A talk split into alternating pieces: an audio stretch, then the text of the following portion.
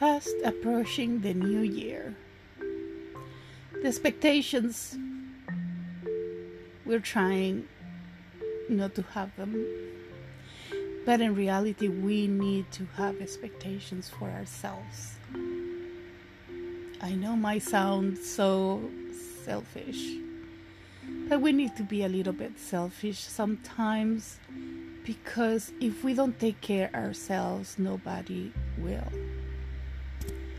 So you need to say to yourself, I'm going to be mindful, grateful, joyful, and I will love myself the best way I can.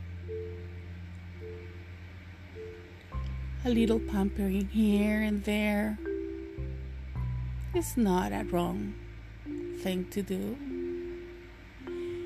It's just simply surviving. We need to be strong. And although the expectations are not high, we can say to ourselves, I did really good with me.